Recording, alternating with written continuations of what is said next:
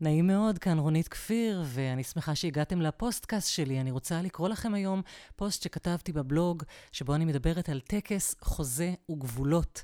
אני מאוד אוהבת טקסים, והטקסים שאנחנו עושות ועושים עם הלקוחות שלנו הם הרבה יותר משמעותיים ממה שנדמה לנו. אז אני קוראת לכם כאן את מה שכתבתי בבלוג, ובשביל הלינקים עצמם אתם מוזמנים ללכת לבלוג שלי ברוניtkפיר.com. אז הטקסים האלו, הטקסים מסמלים גבולות. גבולות זה דבר שאני מתעסקת בו בכל העבודה שלי. גבולות זה דבר שחשוב מאוד בכלל לכל קיום אנושי עם זולת, ובטח ובטח בקיום עסקי. אז הגבולות האלו מסומנים לרוב על ידי טקסים. טקסים מסמלים גם הסכמה של צדדים להיכנס לאיזושהי מערכת יחסים, והפוסט הזה, הפודקאסט הזה, מדבר על הטקסים שיש או אין לכם או לי בעסק ועל החשיבות שלהם בתקשורת עם לקוחות. אז כן, אני מאוד מאוד אוהבת טקסים וטקסיות, ויותר מזה, אני אוהבת שדברים שלכאורה לא קשורים פתאום מתחברים לי, ויש כמה חיבורים שאני אדבר עליהם בפוסט הזה. בגבולות אני מתעסקת כבר כמה שנים, וממש רק לאחרונה שמתי לב לקשר בין גבולות לבין טקסים. הטקסים מכניסים משמעות לחיים שלנו. הם מייצרים שותפות, הם מייצרים קהילה. בין אם זה טקס של קידוש או טקס הבדלה, טקסים דתיים, בין אם זו שבירת הדיסקית בשחרור, מה שעכשיו חם מאוד בטיקטוק ובכלל בסרטים, נכון? זה משהו שלא היה קיים כשאני השתחררתי בשנת, אה, מה זה היה? 90. אה, או טקס שבירת הכוס מתחת לחופה מול עדים, החלפה של חולצות אחרי משחק כדורגל, או נקישת מרפקים, נקישת מרפקים בזמן קורונה. זה איזשהו טקס, ולרוב זו הדרך שלנו להמחיש איזושהי משמעות מופשטת. כלומר, טקס עושה בעולם הפיזי מה שמטאפורה עושה בשפה. לקחת משהו מופשט ולהמחיש אותו, לתת לו ציון חושי, לציין איזשהו שינוי פנימי על ידי איזשהו טקס חיצוני שבדרך כלל, אגב, קשור לגוף. למעשה טקסים הם הסמנים של הגבולות. תחשבו למשל על החותמת בדרכון. על גבול בין ילדות לבגרות, על גבול בין רווקות לזוגיות, על טקס בין חיים למוות. בלי טקסים, לא תמיד היינו יודעים מתי בדיוק משהו קרה, או מתי משהו מסתיים. למשל, שבעה, אלו כבר ממש אה, מסורות, נכון? כי השינויים האלה הם לא שינויים כמו בגוף, שלפעמים מתרחשים ברגע אחד. אלו שינויים וטקסים שנותנים חשיבות אישית או קהילתית או תרבותית רחבה יותר לאיזשהו אירוע שלא תמיד ניתן לציין אותו בזמן, אוקיי? כמובן שיש טקסים שאנחנו עושים בינינו לבין עצמנו. לכל אחד יש את הטקסים שלו, את הרוטינות שלו, את ההרגלים שלו. אבל חלק גדול מההרגלים שלנו גם הם טקסים. הבוקר מתחיל אחרי הקפה הראשון, נכון? לכן הגמילה כל כך קשה. אגב, אני לא שתיתי קפה בבוקר מאז אפריל 2020. אה, אני שותה תה, או שאני שותה כוס מים חמים עם לימון. כלומר, המרתי טקס אחד בטקס אחר. האיפור לפעמים מסמל את תחילת העבודה. כשאני עולה למשרד, אני רוצה לעלות לבושה. יש הבדל בין לשבת ולקריין לכם עכשיו כשאני לבושה יפה, אפילו עם חגורה ונעליים, לבין לשבת עם פיג'מה וחלוק. משהו בתחושה יהיה אחר. אגב, כשאני מדברת בקורס תעשי לי מחיר על איך לדבר על כסף, אה, וגם אה, בעצם בהרצאה שלי, מבוכים ודרקונים, אני מדברת על להתכונן לשיחות עם לקוחות, ואני קוראת לזה ליפסטיק ופיג'מה. שאם לקוח תופס אותי עם פיג'מה, לפעמים אני מרגישה לא נעים, כאילו תפסו אותי off guard, אני, אני לא במשמרת. אז עדיף שאני אומר ללקוח, אני יכולה לחזור אליך בעוד עשר דקות, צ'יק צ'אק, אצחצח שיניים, אשים ליפסטיק, אעלה למשרד ואנהל שיחה עם ליפסטיק ופיג'מה. לפעמים אפילו הליפסטיק הזה, הלהסתרק, הלנעול נעליים, יעשה איזשהו הבדל פנימי בהרגשה שלנו. אז לא לזלזל גם בטקסים האלו, כן? יש אנשים שעבורם סיגריה, זה סוף הארוחה, או ההרשאה לנשום עמוק. בקיצור, השגרה של כולנו מורכבת מהמון טקסים, ולכל טקס יש לו משמעות סמלית שלו, לעתים סמלית אישית, שאנחנו או שאחרים יצקו לתוכו. הטקסים האלו ביחד יוצרים מסורות. יותר משאני חובבת טקסים, אני חובבת מסורות. אני קוראת לעצמי אתאיסטית חובבת מסורת. מאוד אוהבת מסורות.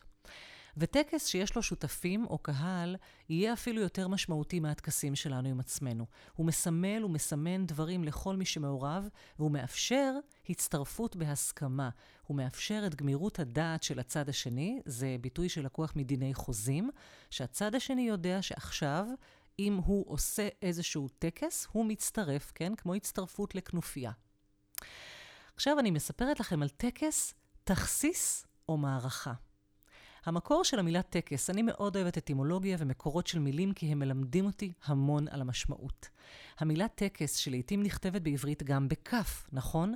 המקור שלה הוא במילה היוונית טקסיס. כן, כן, טקסיס, טקסיס. אולי ביוונית אומרים טקסיס. המשמעות שלה היא סדר, ארגון. השימוש של המילה היוונית הזאת נקשר בעיקר בסידור הכוחות לקרב צבאי. כן, התכסיס הצבאי, ההתארגנות. המקבילה של המילה הזו בעברית היא מערכה. מהמילה לערוך, לסדר, נכון? אני מנחשת שבאמת יש קשר למילה תכסיס, למילה טקס, אה, שגם לתכסיס כמובן יש קשר לקרבות, ואת המילה טקס כאמור אנחנו כותבים גם בכף. אז תחשבו איזה יופי של קשר זה בין טקס לתכסיס. וכך מוגדר טקס בוויקיפדיה. טקס הוא אירוע סמלי המורכב מרצף פעולות המבוצע בסביבה מסוימת ובמחזוריות סדירה. הפעולות הסמליות המהוות את הטקס מכילות לרוב חלקים מאלמנטים של גוף או תנועה. במהלך הטקס מובעות המשמעויות החברתיות הבסיסיות בעיני המשתתפים, והקשרים החברתיים ביניהם מתחזקים. באמצעות הטקס, היחיד והחברה מבטאים את החשיבות שהם מייחסים לנושאים המועלים בו. אז בואו נדבר רגע על חציית גבולות ועל התחלה של הרפתקה. בהרצאה שלי על storytelling, שאני מקווה שחלק מכם צפו בה, הרצאה מקסימה, אני מאוד אוהבת אותה, אפשר לקנות אותה באתר שלי. אני מסבירה את המבנה של מסע הגיבור, איזושהי תבנית שאופיינית לסיפורים בכלל ולסיפורי הרפתקאות בפרט. והיציאה להרפתקה, ואם אתם לא יודעים, יש לי תואר ראשון בהצטיינות בספרות אנגלית, עם, עד שהצלחתי לגמור תואר אחד, זה לקח לי 7-8 שנים כמעט, ובין היתר לקחתי קורס על ספרות הרפתקאות. מאוד מאוד אהבתי אותו, אני זוכרת אותו גם 20-25 שנה אחרי. אז היציאה להרפתקה תמיד כרוכה בחצייה של איזשהו מפתן, איזשהו סף מטאפורי. לא בכדי הביטוי הוא לצאת להרפתקה, כאילו יש את המקום שלנו המוגן ואנחנו יוצאים ממנו החוצה. ולסף הזה בדרך כלל יש שומר, איזשהו שומר סף, כפי שאנחנו שמים שומרים על גבולות, נכון? כדי שלא נחצה אותם סתם כך. החצייה שלהם היא טקס משמעותי. האם גבול הוא בעצם גבול, אם אין עליו שומר? תשאלו את עצמכם איזה רגע, בהקשר עסקי רחב יותר. האם גבול בחוזה שלך הוא גבול אם את לא שומרת עליו? האם יש משמעות לתמחור שעתי אם את לא מודדת שעות? האם יש משמעות לכך שכתוב בחוזה שלי שאני עושה רק שלוש סקיצות אם אני לא אתריע לפני הסקיצה הרביעית? אז בעוד פוסט שאני מאוד אוהבת, אה, על סרטים למתבגרים, דיברתי על הסרט Stardust, שזה מין סוג של הנסיכה הקסומה של ה nineties. אם אתם לא מכירים, מומלץ, תענוג נפלא. בסרט Stardust, המעבר בין העולם הרגיל לעולם הקסום, עולם ההרפתקאות, נעשה בחצייה של איזושהי חומה. חומה שאיש אינו מעז לעבור. עומד שם איזשהו איש מאוד קשיש ושומר על החומה. יש שם פתח, אזור שהחומה פעם נפרצה בו, ממנו אפשר להיכנס, וליד הפתח ניצב שומר. ההרפתקה כמובן מתחילה עם חציית החומה הזו. אז זה למשל הסף שמסמן את המעבר מעולם אחד לעולם אחר. חציית הסף הזו, בסיפורים, הרבה פעמים הסף הזה מסמל גוף גדול של מים, שהוא מטאפורי ל... נכון, מי השפיר, ההרפתקה הגדולה של חיינו שמתחילה ביציאה אל העולם, מרחם אימנו מתעלת הלידה, דרך גוף המים הגדול של מי השפיר. ולכן, אם תחשבו עכשיו על סיפורי הרפתקאות שאתם מכירים, כמובן, האודיסאה הגדולה שבסיפורי ההרפתקאות, אמ, אז תמיד היא מתחילה בחציית סף של איזשהו גוף מים. אז במסע המשותף עם הלקוחות שלנו לעבר המטרה המשותפת של הפרויקט והעבודה המוצלחת, גם יש כמה ספים שחצייתם יסמלו את תחילת ההתקשרות העסקית, ואני מדברת על סף ספציפי מאוד. נכון, התשלום. הרגע, באחת הקבוצות אה, שאני חברה בהן, קבוצות שאני מנהלת, קבוצת הוואטסאפ של הקורס שלי, עוד עצמאית דיווחה שהתחילה עבודה ללא מקדמה, ועוד חברה כתבה לה שגם היא חוששת לגבות מקדמה. אז גבירותיי ורבותיי, מקדמה היא הסף הסימבולי שמסמל את תחילתה של ההתקשרות העסקית. קהל נכבד, הטקס עומד להתחיל. אז לא סתם השנה, שנת הקורונה, המון אנשים התאכזבו מביטולם של טקסי הסיום, נכון? טקס הסיום של התיכון, למשל. מילא שכל השנה מחקו לנו אותה, אבל לדלג על הקתרזיס של טקס סיום, אז בואו נדבר על טקסי התחלה וטקסי סיום, כי הם חשובים בדיוק מהסיבה הזו. בלעדיהם, לא תמיד ברור לנו מתי משהו מתחיל ומתי משהו מסתיים. אלו טקסים שחשובים במיוחד כדי לייצר בהירות לגבי המקום בו אנחנו נמצאים בתהליך, התפקיד שלנו וההתנהגות שלנו או של הלקוחות שהולמת את המקום ואת הקשר. אז אה, גבולות, כשמסמנים את ההתחלה ואת הסוף, מהווים בעצם מעין חוזה. כפי שאדם שמתיישב בשולחן במסעדה, בעצם חותם על חוזה לא כתוב להזמין משהו מהתפריט, נכון? בואו נניח שזו מסעדה שאין לה שולחנות בחוץ. נכנסת למסעדה והתיישבת ליד שולחן. יש כאן איזושהי הסכמה שאת נכנסת, את מעיינת בתפריט ואת תקני משהו. חוזים קשורים גם הם בטקסים. חוזה הוא ביטוי משפטי וחברתי להסכמה שנובעת מהביטוי שנקרא מפגש רצונות. פשוט ביטוי יפהפה, למדתי אותו בתואר השני שלי שעשיתי במשפטים. מפגש רצונות. זה מפגש רצונות בין שני צדדים כשירים, כן? שלא אחד מהם נגיד הוא קטין והשני הוא מוגדר כחולה נפש למשל, אלא שני צדדים שהחוק מכיר בהם כצדדים כשירים. אז כשאדם מתיישב במסעדה, יש בעצם המעשה שלו הצהרה שנובעת מנורמות חברתיות מסוימות. יש כאן סוג של חוזה. אבל לא כל העסקים מחתימים את הלקוחות שלהם על חוזה עוד לפני שהם התחילו לעבוד, נכון? ולא כולנו, כפי שהרגע אמרתי, גובות מקדמה. אני מאוד ממליצה על גביית מקדמה, גם בעבודות שאינן מאוד מאוד גדולות, אבל עבודות שדורשות התחייבות. לא כולן מקפידות על דמי ביטול. אני ממליצה על זה ממש בלהט. אבל אם מסיבה כלשהי את לא גובה מקדמה לפני תחילת העבודה שלך, אוקיי? כלומר, את מתחילה לעבוד לפני שהכסף אצלך. כאן הייתי בודקת שיש לך טקס התחלה עם הלקוח שלך שהוא ברור לשני הצדדים, שהוא טקס שיש לו משמעות שמובנת לא רק לך, אלא גם לצד השני. אז מטרת הטקס היא לציין את הגבול שממנו היחסים שלכם יהפכו ליחסים עסקיים. לציין גבול שמעבר, מעבר אליו יש כבר מחויבות, יש אחריות ויש רצון. וכן, צריכה גם להיות בהם תמורה מוסכמת. אוקיי? למי שמסתבך עם זה, אתם יכולים לעבור לשמוע או לקרוא את הפוסט שלי על עבודה עם חברים, שם הטקסים חשובים בעיניי פי כמה וכמה. אם אנחנו שנינו נעשה עכשיו משהו שמסמל את הפיכתנו מחברות לרונית, אני המעצבת שלך ואת הלקוחה שלי, או את המומחית שלי ואני הלקוחה שלך, זה יקל עלינו להבין מתי אנחנו עכשיו חברות ומתי אנחנו בקשר עסקי. למשל, אם נקפיד לדבר רק בוואטסאפ בתור אה, עסק, אבל בשיחות טלפון בתור חברות, או אם נקפיד שהפגישות אצלי בבית יהיו עסקיות, או אצלי במשרד, ניפגש רק במשרד שלי, ואצלי בסלון תהיינה פגישות חבריות. יש כאן ממד טקסי. אז בואו נדבר על הגבולות הברורים של חתימה על חוזה ומקדמה. אולי חשבתם שמקדמה זה חשוב, כי ככה אתן מבטיחות שאף אחד לא יברח לכם בלי לשלם את הכסף. אבל קודם כל, אני באמת מקווה שכולנו עושות ועושים עסקים עם אנשים שאנחנו מראש יודעים שלא יברחו בלי לשלם. שאם הרגשנו שיש משהו מפוקפק בלקוח שאיתו אני אה, מדברת, אני מראש לא רוצה לעבוד איתו. והתחלתי עבודה עם אדם שמראש אני סומכת עליו. אבל החשיבות של מקדמה היא לא רק לבסס תזרים מזומנים לעסק, ולא רק לדעת שבן אדם נתן כאן התחייבות. זה טקס שמסמל הסכמה של הלקוח להפך ללקוח, ולהתחיל איתי יחסים עסקיים. כשאני מוותרת על הטקס הזה, כמו בעבודה עם חברים, או בעבודה בחינם, לפעמים אה, הצהרות יכולות להתחיל, ויתר הגבולות יכולים בעקבות היעדר הגבול הזה להתמוסס. זאת הדרך שלי כלקוחה, להראות במעשים, לא להגיד במילים, להראות במעשים, להראות בהתנהגות, שיש בה אפילו מן הגוף, להראות שאני נכנסת לעסק הזה, שאני בפנים, שאני מחויבת, שאני מודעת לכך שאני בפנים. זה ההבדל בין להגיד, כן, כן, אני אעביר לך תשלום, לבין להעביר תשלום. ההבדל הוא בעצם העשייה, לא רק בזה שהכסף עכשיו אצלי בבנק.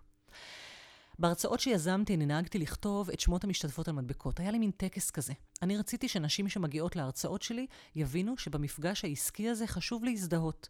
ואהבתי להדביק את המדבקות על הבגד של אלו שבאו להרצאה שלי בעצמי, אולי אפילו לך הדבקתי מדבקה כזו, ואהבתי גם להציע לנשים שמגיעות בבוקר את המדבקות שכבר הכנתי להן בערב. זה היה מעין טקס היכרות. זה גם אפשר לי לספור, אגב, מי הגיע ומי לא הגיע להרצאה שאליה היא נרשמה. מרגע שאישה מסתובבת עם השם שלה על מדבקה שכתוב נעים מאוד, מתחת כתוב רונית כפיר, היא כבר לוקחת חלק אקטיבי במפגש, היא משתתפת בטקס הזה שהיא מתחברת לקבוצה, יש אחידות כי לכולן יש מדבקות. ותמיד אגב סקרן אותי לראות כיצד נשים מגיבות לפעולה הזו של הדבקת המדבקה. היו נשים שאמרו, לא, לא, לא, לא רוצה, לא רוצה, אל תשימי לי את זה. יש כאלו שהדביקו את זה על הברך. יש כאלה שהסתירו את זה מתחת לבגד. זה גילה עליהן הרבה מאוד הטקס הזה. גם זה שם אותן יחסית לקבוצה באיזשהו מקום, וגם זה סיפר לי על המוכנות שלהן לצאת החוצה. לצאת החוצה, לקחת אחריות על עצמי כעצמאית ולפגוש את העולם בכובע העסקי שלי. אז זה אחד הטקסים שלי היו למשל בהרצאות. ועכשיו אני אספר לכם על טקס ההתחלה שלי. אני שולחת לך זימון במייל. כך קראתי לזה, אוקיי? בעבודה שלי בתור מעצבת פנים היו לי לא מעט טקסים. בהתחלה הייתי חותמת על הצעת מחיר ועל ההערות שלה, הייתי הופכת אותה לחוזה רשמי. יחד עם זה בא תשלום ראשון, מקדמה של 30% בדרך כלל ופגישה ראשונה. חשבתי שבפגישות הייעוץ שאני עושה, פתאום הבנתי שאין לי טקס כזה. בפגישות הייעוץ שלי אני אף פעם לא גובה תשלום מראש, אלא בסוף הפגישה. כאמור, מעולם לא יצא לי לקבוע פגישה עם מישהו שחשבתי שיברח לי, ועד היום באמת כולם שילמו, ברוך השם. למעשה יש לי טקס, חשבתי על זה ומצאתי שיש לי טקס קטן. אני שולחת את הפגישה ביומן, דרך היומן של גוגל, ויש בה את כל הפרטים עליהם סיכמתי עם הלקוחות בטלפון, לרוב כתוב שם, לא רק הכתובת שלי כתובה שם, גם התעריף כתוב שם, יש לי צבעים ביומן, זה מסמל לי, אלו הטקסים שלי ביני לבין עצמי.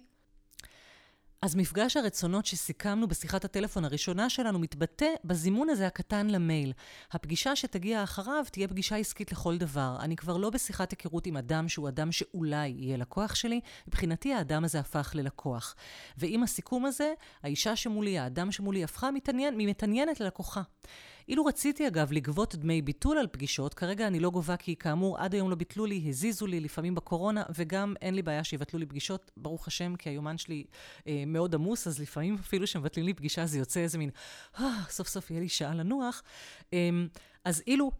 רציתי לגבות דמי ביטול על פגישות, יכולתי לעשות את זה אחרי הטקס הזה. כלומר, ברגע שלקוח קיבל את הזימון שלי ביומן, אה, אני יכולה לומר שהוא מודע לכך שהוא קבע איתי פגישה.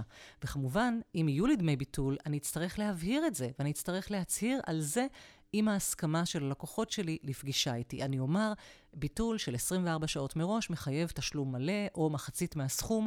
אני אצהיר על הגבולות בצורה ברורה, ואז הטקס הזה של היומן יצטרך להיות טקס יותר רשמי. הנה עוד כמה רעיונות לטקס התחלה, אוקיי? פגישת תחילת עבודה, שבה חותמים על החוזה ומפקידים מקדמה. כן, זה טקס. אה, אני מכירה, וכתבו לי כמה מעצבות, שכשהן מתחילות לעבוד הן פותחות קלסר מיוחד, עם אה, לפעמים ממותג, עם השם של הלקוחות. אז טקס זה טקס שאומר, אתה מעכשיו לקוח שלי. אה, חללים שונים, יחסים שונים. נכון, אני מכינה קפה במטבחון או במטבח, וכשאני עולה למשרד הפגישה מתחילה. ולפעמים יש טקס התחלה שהלקוח מקבל איזושהי מתנה שתשמש אותו באותו הקשר, בהקשר של העסק, בהמשך התהליך. למשל, תיקייה ממותגת משל עצמו, או למשל דיסק און קי, או עט, או איזשהו מרץ', מה שנקרא מרצ'נדייז למשל, משהו ממותג של העסק שלך, שמסביר ללקוח שהוא עכשיו הלקוח שלך. ומה אם הגבולות אינם תלויים רק בנו? אז כן, הרבה עסקים כן מתחילים בגביית מקדמה או בחתימה על חוזה, אבל במקרים רבים נקודת הסיום היא דווקא זו שבעייתית, נכון? במיוחד בעסקים שנותנים שירותים שמעורבים בהם בעלי מקצוע רבים, למשל עיצוב פנים. אני שומעת הרבה מאוד ממעצבות ומאדריכליות על תהליכים שמעולם לא הסתיימו, שלא היה להם סוף מוגדר, ואני מכירה את זה לצערי היטב גם מלא מעט פרויקטים שלי. גם לי היו פרויקטים שלא תמיד יכולתי לדעת מתי בדיוק הם הסתיימו, והם סתם התמוססו להם לאט. אז יש מקרים שבהם אנחנו נרגיש שהפרויקט הסתיים, אבל הלקוח ירגיש אחרת. בדיוק בשביל זה צריך את הטקס. את הטקס הזה גם חשוב לציין בחוזה. אני לא יכולה לכתוב שהתשלום האחרון עם סיום העבודה. מה זה סיום העבודה? תגדירי. אז בעיצוב פנים למשל, אולי אני סיימתי את העבודה שלי, אבל מבחינת הלקוח, הבית עדיין לא גמור. עדיין יש ספקים אחרים שלא סיימו לעבוד, עדיין יש כל מיני תיקונים שהקבלן אולי צריך לעשות, איזה מדף שעדיין לא תלינו, תמונה שלא הגיעה מחו"ל. בהרבה מאוד פרויקטים נותרת תחושה שהם לא גמורים, מה שמקשה מאוד על גביית התשלום האחרון. בדיוק בשביל זה צריך לכונן איזשהו טקס סיום סמלי שיכריז שגם אם הפרויקט לא גמור, הרי שהנה הגענו לנקודת הסיום של היחסים העסקיים בינינו, ואם נרצה להמשיך נצטרך לכונן חוזה חדש ולעשות טקס חדש שיתחיל שוב את היחסים שלנו כעסקיים. אז על הטקס הזה כדאי כבר להצהיר עם תחילת העבודה. הנה כמה טקסים, טקסי סיום, שאספתי לכם משלל מקצועות. למשל, אצל מעצבות פנים רבות, יום צילום הוא טקס סיום, לא מצלמים, אז הרבה מאוד מעצבות מביאות אה, מתנה לבית החדש. פרחים, מתנה ללקוחות, וזה מסמל את הסיום, וכאן ניפרד לא ניפרד כידידים, אלא ניפרד לידידים. כלומר, עד עכשיו היינו, עבדנו ביחד, ועכשיו אנחנו הופכות להיות ידידות. הרבה מאוד סדנאות, סדנאות צילום של הלקוחות עם המוצר למשל. הצילום הזה עולה לעמוד הפייסבוק. ממנו רבות בלאו הכי הגיעו, אוקיי? כתבה קרמיקאית, שכשהן מגיעות לסדנאות שלה, הן רואות בפייסבוק את הצילום עם המוצר שהן עשו בסדנה, ומי שמגיעה לסדנה כבר יודעת שהצילום הזה בסוף הסדנה מסמל את סוף הסדנה, כי היא ראתה את זה. כלומר, כאן זה לא סתם טקס, זו כבר ממש מסורת. כשאת בעצם מצליחה להנכיח את הטקס שלך גם לדורות הבאים, כן? של הלקוחות. כלומר, מי שמסיים אצלי קורס כבר יודע, אני מתארת לעצמי, אלו שעוקבות אחריי בסטורי, שיש תעודת סיום. ולכן תעודת הסיום מסמנת את סוף הקורס, תעשי לי מחיר, כי היא שותפה כבר בסטורי ובאינסטגרם. אז זה אולי לא מפתיע, אבל מי שעכשיו מקבל את התעודה כבר מחכה לזה, יודעת שזה קיים, אוקיי? אז הצילומים בסיום הסדנה למשל עוזרים גם לאחרות לסיים את העבודה שלהן כולן מתכנסות לאיזשהו צילום, אז זה גם דרך לסמן שהזמן נגמר. כשמתקרבים לסיום של עבודה, אפשר לשלוח מייל התראה ללקוח. שים לב, גבול לפניך, כן? התפקיד שלי והאחריות שלי היא להתריע על הגבול. אז אפשר לשלוח מייל שאומר, הפגישה הבאה שלנו תהיה הפגישה האחרונה, ולפרויקט הזה נותרו כך וכך שעות עבודה, או עוד פגישה. אז אפשר להכין אנשים לפני הסיום לטקס הסיום ולהזכיר להם. שוב אני אומרת, האחריות על שמירת הגבולות היא שלי, לא של הלקוחות שלי. ולסיום, לפני סיום הפודקאסט, עוד רעיונות לטקסי סיום. לקחת את הדפים של סיכום הפגישה בקלסר ולתייק אותם שם, נכון? אותו קלסר של תחילת העבודה. בסדנה אפשר לצלם את הלקוחות עם המוצר, אפשר להעלות את הפרסום הזה בעמוד העסקי, אפשר לחלק כרטיסי ביקור או לחלק, לחלק איזשהו שי, איזשהו merchandise. אפשר לשלוח מייל מסכם, לפעמים מייל מסכם עם מסמך של פרטים שחשוב לשמור מהפרויקט. כלומר, סיימנו את העבודה, אני מצרפת לכם את המייל שיש בו את כל הצבעים ואת המספרים של הגוונים של הפרויקט שלכם, ואני אשמח לעמוד לעמוד לרשותכם גם בעתיד. מייל מסכם הוא גם טקס סיום. אפשר לשלוח מייל מסכם עם בקשה להמלצה באתר שלך או בגוגל. זה דבר חשוב מאוד שהרבה מאוד נשות ונשי וגברי עסקים לא עושים. וכשיש מסירה של מוצר, כמובן, לשלוח אותו, לשלוח איזושהי גלוית תודה. אה, כל העניין של אריזות בכלל, ושל מיתוג, ושל משלוחים, וגלויות תודה, וקוד QR שאפשר לסרוק ולצלם, ולהעלות את ההשטג של המוצר, זה גם איזשהו טקס שמאשר שנהייתה כאן מסירה, והוא גם ממשיך את השיווק לדורות הבאים, ללקוחות הבאים. אז תם הטקס. חלק מהחשיבות של התבוננות בהתבוננות סקרנית על הטקסים שלנו, בעיקר הטקסים שקשורים להרגלים שלנו, היא בהבנה של המשמעות שלהם. מאוד חשוב שתסתכלו עכשיו על שגרת העבודה שלכם עם לקוחות, ואולי תגלו שבלי ששמתם לב, יצרתם לעצמכם טקסים. זה נורא חשוב להיות מודעים, מודעות לטקסים האלו, כי ככל שנבין טוב יותר מה הטקס מסמל או מסמן עבורנו, נוכל גם לוודא שהוא מסמל או מסמן את אותו הדבר ללקוחות, נוכל גם לשנות את הטקס, נוכל לשכפל אותו ולעשות בו שינויים קלים, נוכל לשנות את המשמעות שלו, נוכל אפילו להדגיש את המשמעות הזו לפי הרצון שלנו.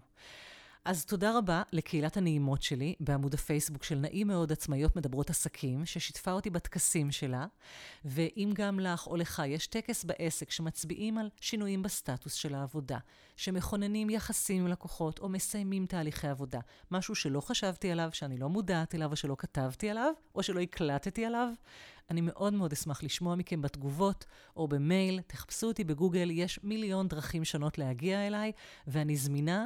כמעט תמיד בכולן. אז uh, זה יכול להיות יופי של טקס סיום להאזנה הזו שלכם. תודה רבה שהאזנתם לי, אני מקווה להשתמע כאן בפוסטקאסטים הבאים שלי. להתראות בינתיים.